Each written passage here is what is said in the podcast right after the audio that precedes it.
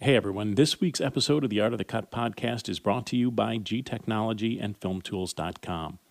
G Technology is a leading brand for professional grade storage solutions for the media and entertainment industries. Since their inception in 2004, G Technology has consistently offered reliable, high performance hard drives. If you're in the market for some new storage, make sure to head over to FilmTools.com and check out the hottest product offerings from G Technology. And now, on to the show.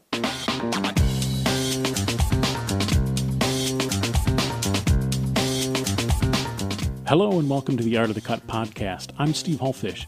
I'm a feature film editor and discuss the art and craft of film editing with my colleagues in film and TV.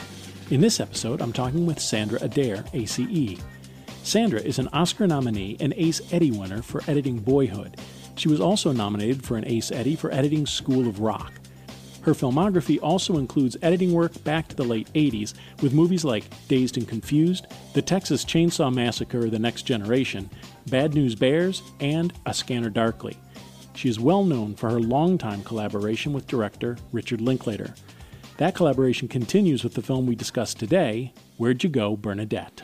Uh, it's so good to talk to you. I loved the movie last night.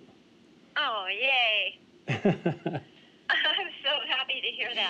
I thoroughly enjoyed it. Tell me a little bit about the structure of the movie. I was really interested. I figured most of it was probably done in the writing, but um, did the structure change at all from script to screen through post?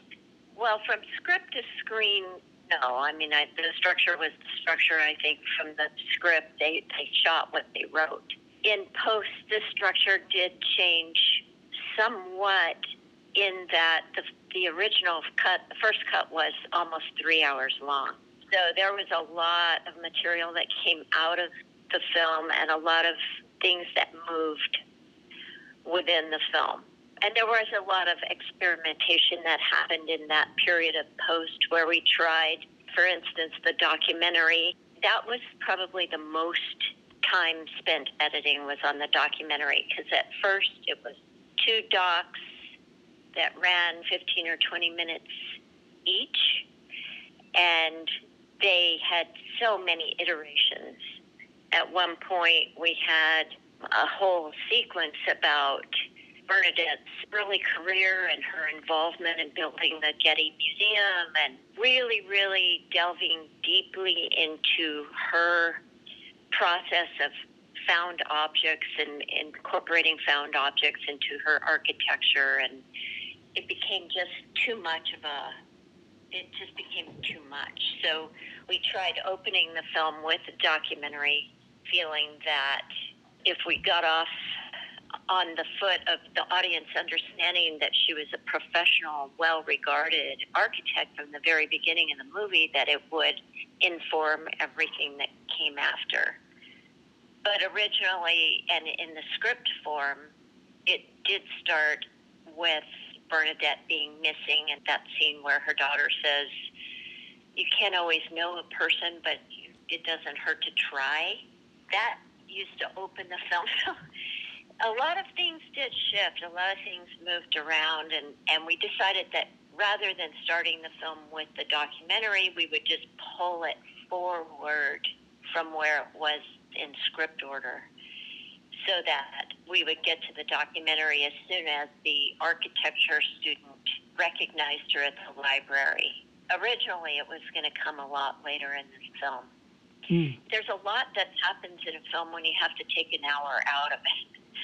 So that whittling process reveals more opportunity than you think it's going to. First, it feels very daunting and, you know, like, how in the hell are we ever going to pull this off? But it reveals a lot of opportunity and it I always liken it to getting a good haircut. Once you cut one part of your hair, if you don't cut the other part, it's like, oh wow, that part really looks misshapen and out of control. And so it's a process, you know, you just you have to make it all the way around the entire head.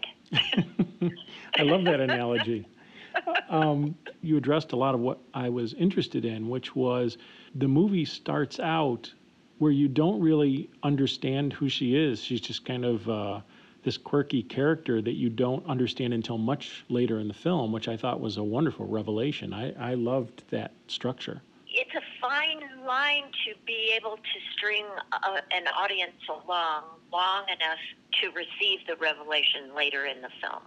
And so part of the challenge for me was to keep Bernadette as likable as she could be within the confines of who she actually is and was.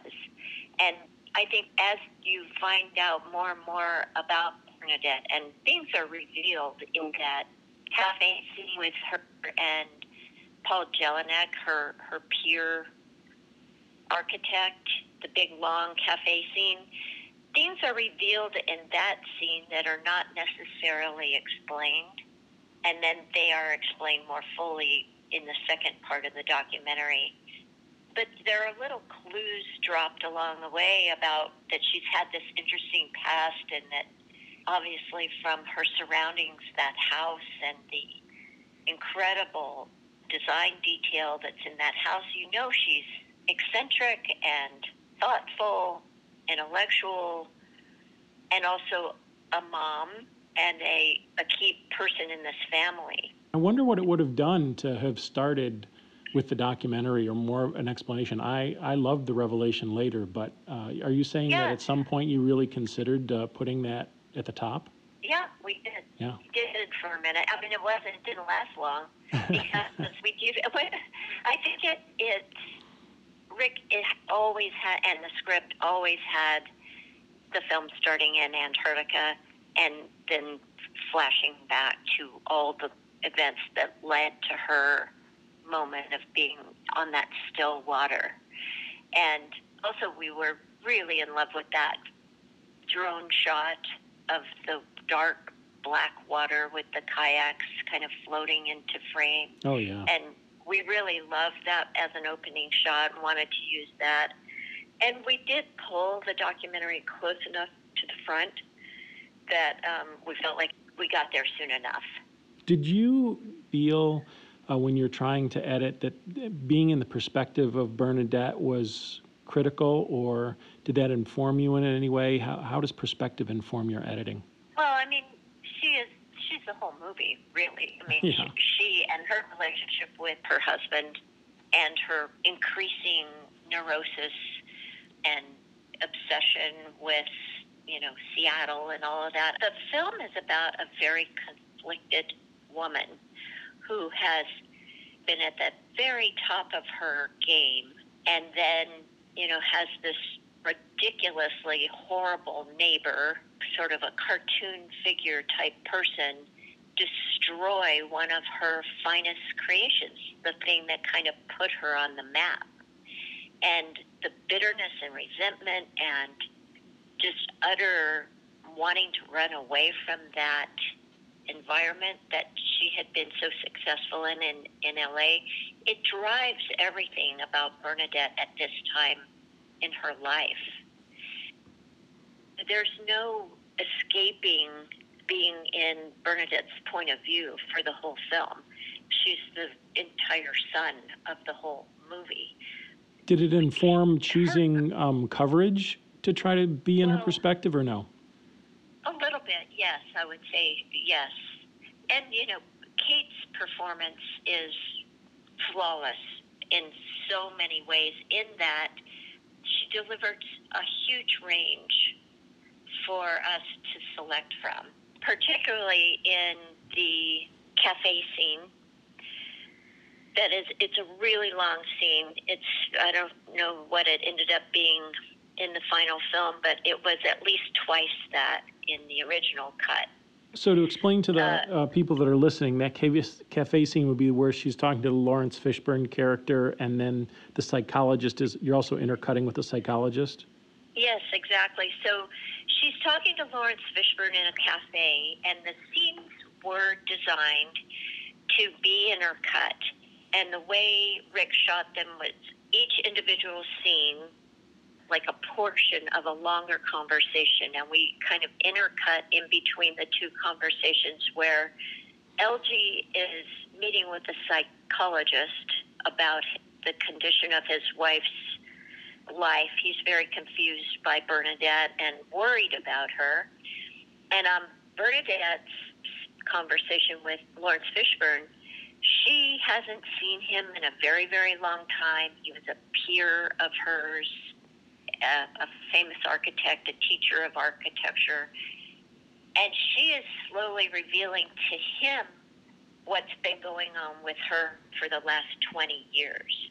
And so these two conversations are intercut. And in the process of intercutting those two, you find out so much about her quirkiness, her psychological anxiety, and almost agoraphobia.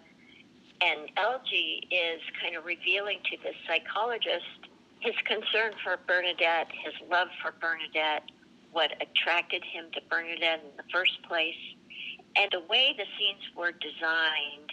Each component, each part of the intercut, the camera is moving in a way that makes a very fluid kind of conversation between the two people in the cafe and the two people in the Elgie's office. And there was material in there that if you wanted to make a three hour movie, you could, and it would still be interesting. But some of the stories and some of, some of the components didn't necessarily drive you toward learning more about Bernadette and their relationship.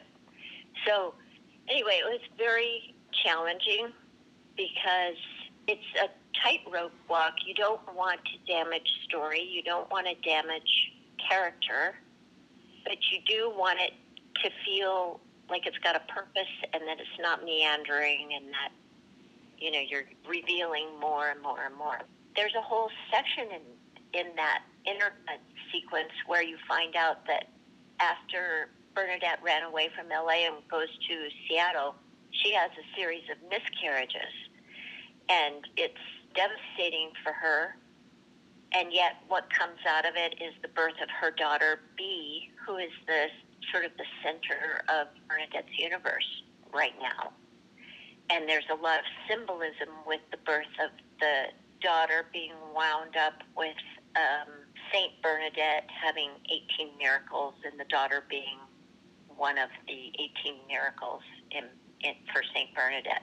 Anyway, it's a very well thought out, very complex series of scenes that required a lot of editing yeah. and rearranging. I actually rearranged some of those sequences, like uh, also. The thing about Laurence Fishburne, he is an incredible actor. Obviously, I'm not saying anything that people don't already know about him, but his ability to tune in to Bernadette and to actually actively listen.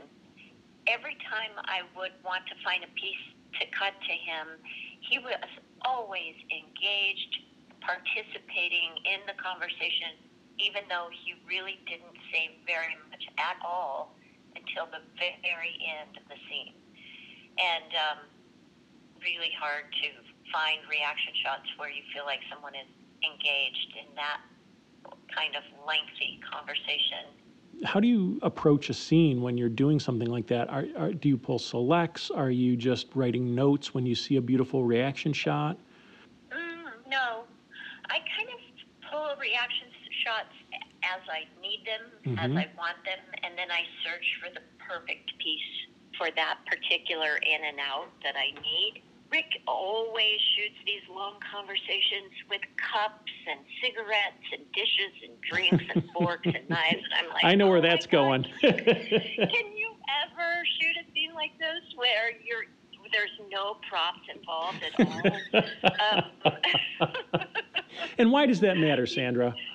I mean, it just is. It's challenging. You know, I never let it kind of dictate what I have to do, but you know, you do pray that the actors are have a little bit of mindfulness about what they're doing with their hands and, and their arms and their props and their head position and all that. It just helps you do your job better.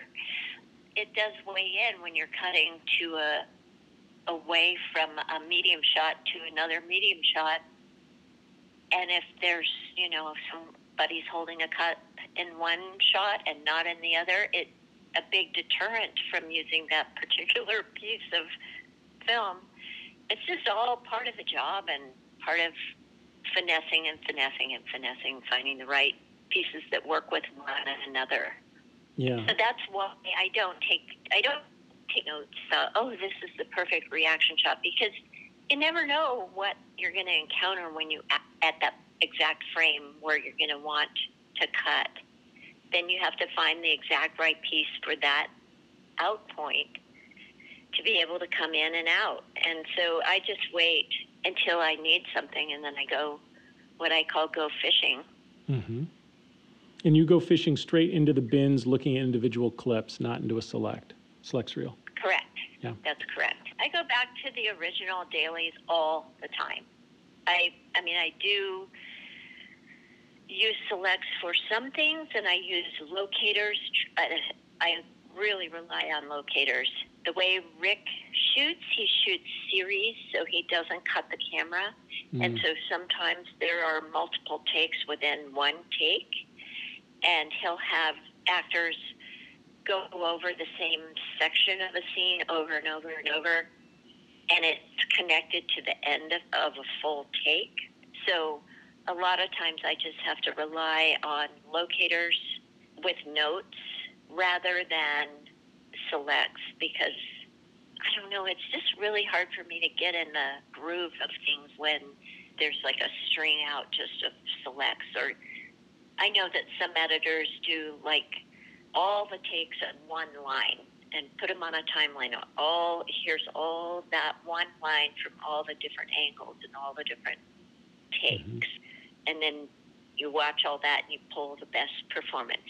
I do that sometimes, but it's very hard for me to get into kind of the rhythm when it's presented to me that way. I'd much rather watch the dailies, the performance as it came out of the actor's mouth. Uh, you mentioned back a, a, few minutes ago about the performances and the range of performances you were given. As you were going through the process of editing the film, did you find that you needed a different uh, temperature or a different tone to a performance, and then you would go look for it? Yes, yes, definitely. Early on in the shoot, the first thing they shot was that cafe scene with uh, Laurence. Laurence Fishburne and Kate and it was several days of that. And since it was early on in the shoot, Kate gave a, a huge range from A to Z of the temperature of those performances. And it was wonderful because as the scene progressed, because she gave me such a range, I was able to, you know, have her be just totally friendly and warm and uh, excited to see her friend at the very beginning. And then as their conversation gets more and more detailed, you get more of a sense of her her obsession with Seattle and her anxiety about her daughter and her panic attacks about the destroyed house and there's a measured calculation of how much more manic she gets as the scenes progress. And of course, she totally in control of what the kinds of performance that she gives, but she did give a, a really nice range so that when tells the story about the miscarriages, you know, she gets very emotional, she quiets down, and there's a lot of ebb and flow to those scenes in particular and in the way she, she delivered her performance. Uh, and we've got a little clip of that that's available to us. Um, when you watch that, or when you think about that scene or that piece of the scene that I sent you, could you talk to me a little bit about choosing those moments of, of when to be on and when to be off of an actor when they're speaking? Let me just say this. I think when someone is delivering a line and the words fall on another person, it gives those words a particular meaning. And when you're on someone's face when they're saying the words, it's a different way of receiving the information as an audience. And I think a lot of those reaction shots were used as a little bit of a punctuation, of a, a little bit of a pause and a respite from, you know, what's being said and a reason to just kind of pause for a second to let your if something settle in or sink in.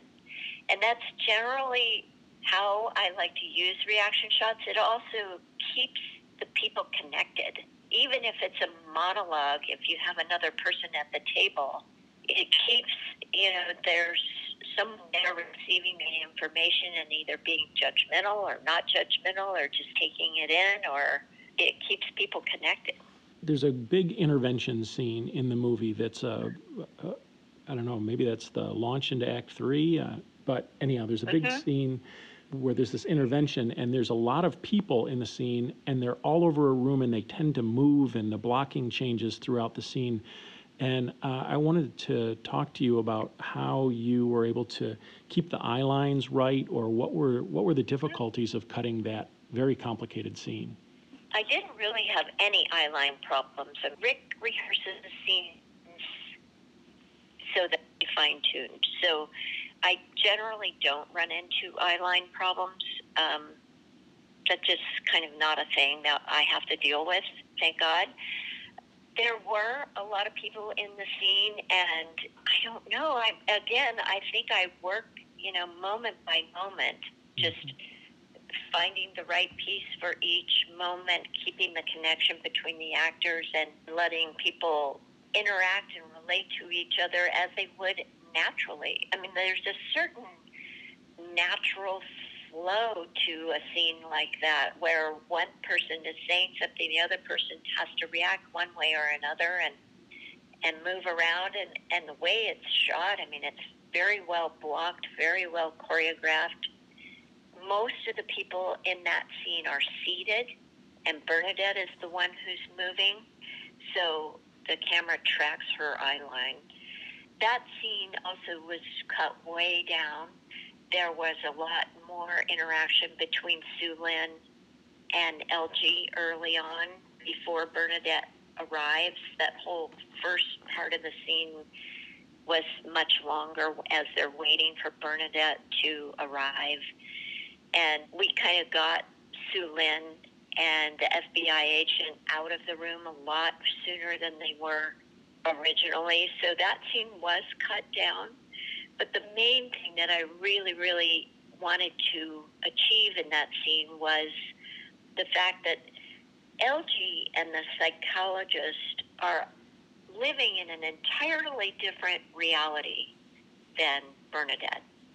And the complexity of the story is that Bernadette's reality is she's not off her rocker. She's not crazy. She's conflicted. She's confused she's anxious.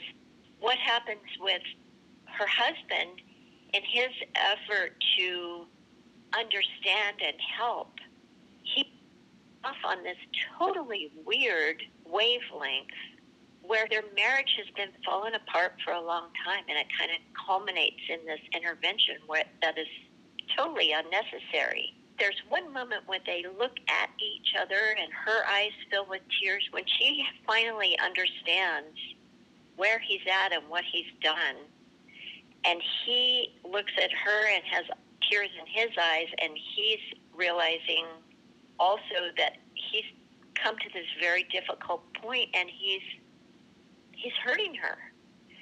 It's a very intense moment. They're both incredibly conflicted and their relationship is very lost at that moment. And so the goal for me always is yeah, there's blocking, there's eye lines, there's continuity, there's all this stuff, but what matters, what really matters, is the connection between the people and the story. Right, which is hard to do sometimes when you have to cut out so much of the so much of the scene, yeah. right? Yes. Yeah.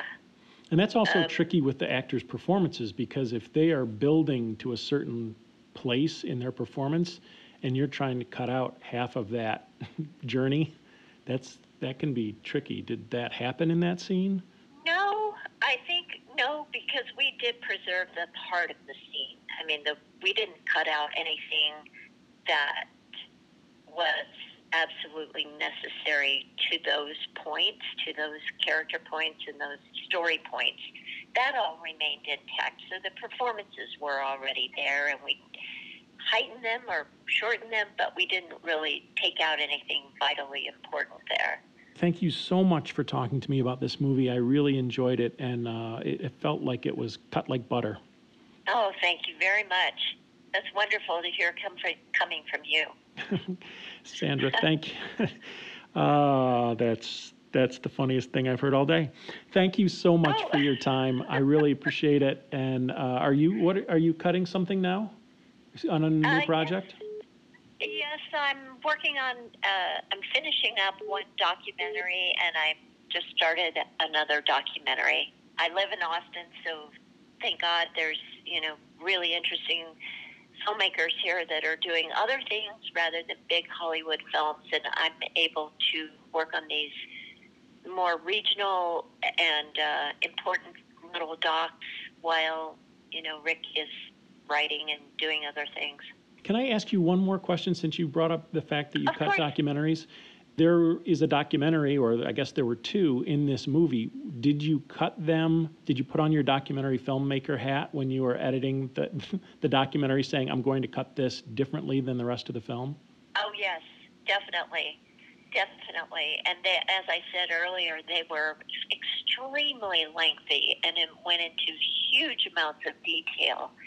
And like for example, the conflict between Bernadette and her neighbor Nigel Mills Murray, who is this like really out there, um, like TV show host with extremely bad taste the feud between the two of them, there was a huge amount of detail where there was a Hollywood Oscar party, and Bernadette had some of the cars towed because they shared a driveway, and she had party guest cars towed, which pissed off the neighbor, and that kind of there were just a lot of reasons why he wanted to destroy Bernadette's house it was a huge amount of material, and we finally realized that people are going to understand the feud with or without all of that detail. And um, for purposes of kind of